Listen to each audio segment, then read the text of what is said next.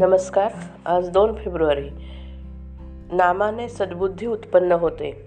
कौरवांनी पांडवांना निदान पाच गावे तरी द्यावीत.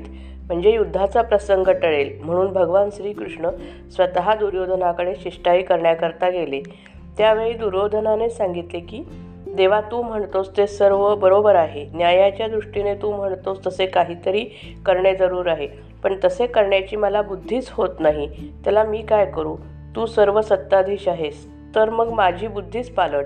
म्हणजे सर्वच प्रश्न एकदम मिटेल. परंतु तसे काही न होता पुढे युद्ध झाले हे प्रसिद्धच आहे. ती स्थिती रावणाच्या बाबतीतही दिसते. म्हणून सगुणरूपी अवताराने वासना किंवा बुद्धी पालटण्याचे कार्य होऊ शकत नाही असे दिसते. सद्बुद्धी उत्पन्न करण्याचे सामर्थ्य फक्त भगवंताच्या नामातच आहे. म्हणून त्रिकालाबाधित असणाऱ्या नामा नामावताराची आता जरुरी आहे. नाम म्हणजे भगवंतच आहे. ते नाम अनन्य होऊन आपण घेऊया.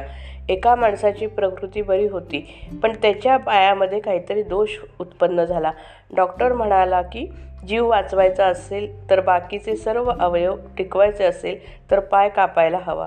आता नुसता प्राण आहे पण हात हलत नाही पाय हलत नाही डोळ्यांनी दिसत नाही कानांनी ऐकू येत नाही पण प्राण आहे तर उपयोग नाही. या उलट बाकी सगळे आहे पण प्राण नाही तरीही उपयोग नाही. प्राण आहे पण बाकीच्या गोष्टींपैकी एखादी नसली तर चालू शकेल. समजा कानाने ऐकू येत नाही नाही तर नाही कुठे बिघडले? उपासना अनुसंधान हे प्राणासारखे समजावे. बाकी व्याप आहे तो शरीराच्या इंद्रियांप्रमाणे समजावा. यात भगवंताचे अनुसंधान चुकले तर प्राणच गमावल्यासारखे आहे. ते सांभाळून जे करता येईल तेवढेच करणे जरूर आहे. ते न सांभाळता बाकीच्या गोष्टी केल्या तर अंती निराशा आहे. आमच्या मनासारख्या गोष्टी होत नाहीत म्हणून आम्ही दुःखी आहोत. असे म्हणण्यापेक्षा ती गोष्ट आमच्या मनात आहे हेच दुःख मूळ आहे. अमकी गोष्ट सुखदायक आहे. ही जी कल्पना आहे तीच दुःख मूळ आहे. हे समजून आपण वागले पाहिजे. मांजर उंदराशी खेळते. ते त्याला धरील परत सोडेल पुन्हा धरील पुन्हा सोडेल. पण शेवटी प्राण घेईलच त्याचा. तसे काळ आपल्याशी करतो आहे. आशेत गुंतवून ठेवील पुढे जाईल. आपण पहिल्यापासूनच हे ओळखून राहावे.